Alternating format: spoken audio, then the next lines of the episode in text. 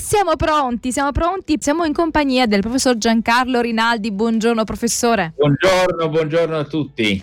Allora, da, da, mesi che ci sentiamo, parli, abbiamo parlato di storia del cristianesimo, ho fatto un po' una carrellata, eh, una sintesi no? per dare l'idea perché il, noi vorremmo anche stimolare le persone ad approfondire, cioè do, è come se iniziassimo ad aprire una porticina, poi spalancata da voi, chiedendoci anche degli approfondimenti, eh, cercando eh, personalmente di, eh, di investigare, ecco, di investigare le scritture, ma anche la storia, perché anche la storia ci serve. Allora, professore, l'altra volta abbiamo iniziato questo, diciamo, ehm, un argomento interessante che ha a che fare con le parole di Gesù. Eh, in, Gesù in Matteo 5, nel, quindi all'interno del suo, del, diciamo, di quello che era il suo ministero sul monte, ha parlato delle beatitudini, ma a un certo punto cerca di fare dei chiarimenti e dice è stato detto, no? È stato detto in passato, ma io vi dico. Eh, abbiamo già iniziato a parlarne la scorsa settimana, quindi Gesù non, è, eh, non, ci propone qualcosa di diverso come se l'Iddio dell'Antico Testamento fosse un altro Dio, però questo può sembrare, quando si legge senza comunque mm, leggere in maniera approfondita e conosce un po' eh, la storia no, di Dio e, e, anche quello che è stato il messaggio che Gesù ha portato, cioè far conoscere il Padre veramente come lui era. E, quindi professore vorrei fugare no, i dubbi che ci possono essere fra coloro che dicono l'Antico Testamento è antico, è vecchio, eh, dobbiamo ecco, lasciarci portarcelo eh, dietro, mentre il nuovo eh, è tutta un'altra storia. Eppure, se sbaglio mi corregga, Gesù non mi sembra che sia che renda più semplice la vita, perché nel momento in cui dice è stato detto non uccide, ma io ti dico che se tu, eh, insomma, a tuo fratello ti rivolgi con una, con una frase racca, pazzo, stupido, eccetera, tu l'hai già ucciso. Quindi non mi sembra che sia più semplice, ma sta cercando di andare al contenuto del problema, o sbaglio? Allora, eh, prima di eh, eh, dire, analizzare le parole di qualsiasi personaggio o pensatore, eh, bisogna inserirlo nelle correnti di pensiero nell'ambito delle quali parlava. Gesù è un predicatore apocalittico. Che cos'è l'apocalittica giudaica? È una corrente di pensiero la quale divideva la storia nettamente in due parti. Nella prima parte c'è tutto un susseguirsi di regni che noi diremo della terra e il libro di Daniele ci fa capire molto chiaramente l'aspetto beluino di questi regni. C'è poi la seconda parte che è annunciata dalla predicazione del figlio dell'uomo, e qui stiamo in Daniele, ma stiamo anche nei Vangeli, mm-hmm. perché Gesù è il figlio dell'uomo. La seconda parte della storia che è il regno di Dio realizzato. Gesù con la sua predicazione è un ponte tra queste due economie.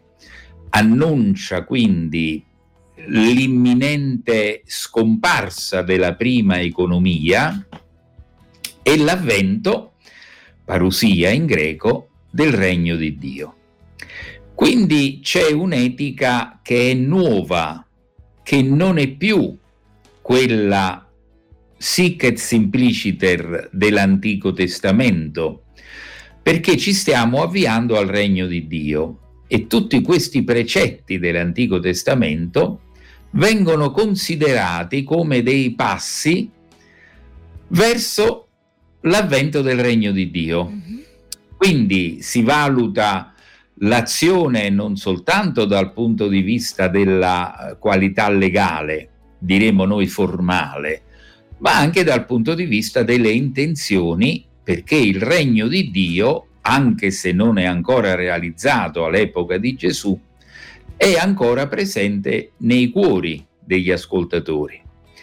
Quindi la situazione è ibrida perché i seguaci di Gesù non vivono ancora nel regno di Dio, che ha da venire e tuttavia vivono, si muovono, pensano, agiscono come se dentro di loro questo regno di Dio fosse già realizzato. Sono dei cittadini di una patria che non appartiene loro, perché l'impero romano è uno dei regni, diciamo, danielici di questa terra, però vivono con una legge che non è quella dell'impero romano, ma è una legge che la legge di Dio attuata da Gesù in vista del suo regno. Poi c'è l'epistola agli ebrei che la dice lunga, perché accetta l'economia dell'Antico Testamento, i dieci comandamenti, i precetti di Mosè, sicuramente non li getta a mare, però ne dà una interpretazione in senso cristologico. Sono cioè delle realtà che intanto avevano valore in quanto preannunciavano questa nuova economia annunciata da Gesù, che è quella del regno di Dio a venire. Potremmo dire che siamo passati mm, quindi dal momento della creazione in cui il Dio era colui che regnava, no?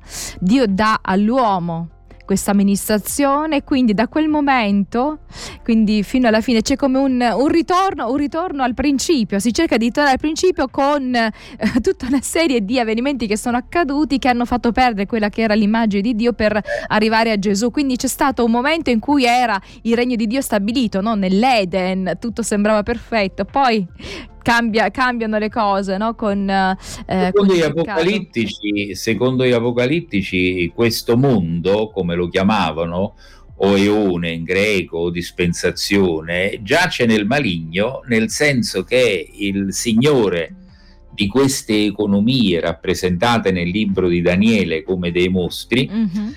non è Dio, ma è Satana. Quando Gesù, quando Gesù viene tentato da Satana nel deserto e il diavolo gli dice i regni mi appartengono, stava dicendo la verità a Satana in quel momento, perché il dramma è proprio questo del cristiano che è cittadino di un altro regno che vive in esilio in questa economia che però si avvia alla sua perdizione.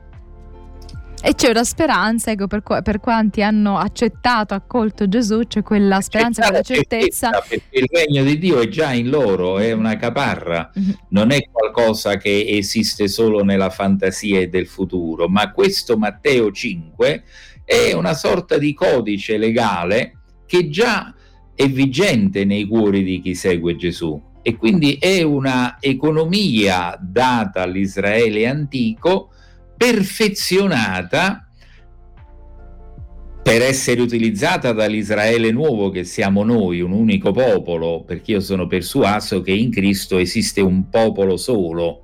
Quelle persone che ancora adesso parlano dell'Israele etnico diverso da, uh, dagli altri popoli, sono dei razzisti rove- al rovescio. Mm-hmm. Io credo che in Cristo siamo un unico popolo dove non esiste né greco né, né giudeo, né schiavo né libero e quindi il popolo eletto è quello dei credenti in Gesù, non di quelli che Coloro che hanno la fede di Abramo. Quindi torniamo a parlare di questo regno. Questo regno quando Gesù viene su questa terra dice il regno di Dio è in mezzo a voi, cioè Gesù è il, è il regno, Gesù rappresentava tutta l'economia del regno, tutto quello che è il regno. Quindi quando noi abbiamo accettato Gesù, questo regno è venuto nella nostra vita. Però lo potremo vivere pienamente al suo ritorno quando è veramente anche fisicamente, no? potremo, potremo stare con lui e ci sarà la la legge, la legge del, del, regno di Dio, che è una legge d'amore, una legge di, di pace. Il paradosso, il paradosso nostro è che il regno di Dio è già, ma non è ancora nello stesso tempo. Mm-hmm. Cioè noi cristiani già viviamo uniformandoci al codice diciamo civile e penale per intenderci, al codice di leggi che sarà vigente nel regno di Dio. E quindi Quando già su questa diciamo... terra dobbiamo, no? e, e, quindi quest- su questa terra avviene il, il, cambiamento, non avverrà dopo, è su questa terra che noi siamo cittadini del regno. È, iniziato, è già iniziato e questo dovrebbe essere un argomento di gioiosità per la vita del cristiano. Quando un cristiano è triste vuol dire che non ha sperimentato questa eh, molte malattie, scusa se apro una parentesi, eh, psichiche psichiatriche derivano dal fatto che non abbiamo ancora capito il significato di questa legge di Cristo. A volte non servono le medicine, serve sintonizzarsi su questa predicazione di Gesù. Quando lui dice non date valore al cibo, che, eh, ai vestiti, alla ricchezza, lui ci sta dando delle prescrizioni che hanno anche un valore di salute mentale che diventa salute fisica. perché oggi la stragrande maggioranza delle persone stressate lo sono perché hanno una macchina di cilindrata 1100 e la vorrebbero da 3000. È una banalità, ma nel Vangelo ci sono anche delle medicine, tra virgolette, eh, spirituali che diventano mentali e poi si riverberano positivamente anche nella, nella, salute nostra, cioè la salvezza di Gesù è una salvezza olistica, non è la salvezza di Platone, dell'anima soltanto, è la salvezza dell'individuo integrale. Sì, perché siamo creati, siamo creati così, quindi è tutto, tutto, l'essere vostro, direbbe l'Apostolo Paolo. E, diciamo, quello che Gesù è venuto a fare è qualcosa di straordinario. Però, professore, è vero che anche tra gli evangelici non sempre sia chiaro il, questa salvezza cosa significa e c'è, c'è spesso l'idea di un Dio punitivo, vendicativo, di cui avere timore. Tutto questo non fa altro che non darci quella serenità mentale, perché noi, mh, la cosa importante per la vita eterna, Gesù dice, è conoscere, conoscere te colui che tu hai mandato. Quanto conosciamo Dio? Quanto conosciamo Gesù? No? Chi, chi, sono veramente? Questo Dio che è amore, ma cosa vuol dire nella mia vita? Della, si chiama in latino via salutis, in italiano la strada che conduce alla salvezza. E negli, nell'ambito dei cristiani evangelici non c'è identità di vedute, perché sostanzialmente due sono gli atteggiamenti. C'è un atteggiamento che fingendo di dare la sovranità a Dio accredita l'immagine di un Dio che predestina alcuni pochi e gli altri, non predestinandoli, lasciando che si cuociano la loro malvagità, implicitamente li condanna, per così dire, alle fiamme. Questo è un atteggiamento predestinazionista che nasce da una radicalizzazione del pensiero di Paolo così come fu formulato da Agostino di Pona.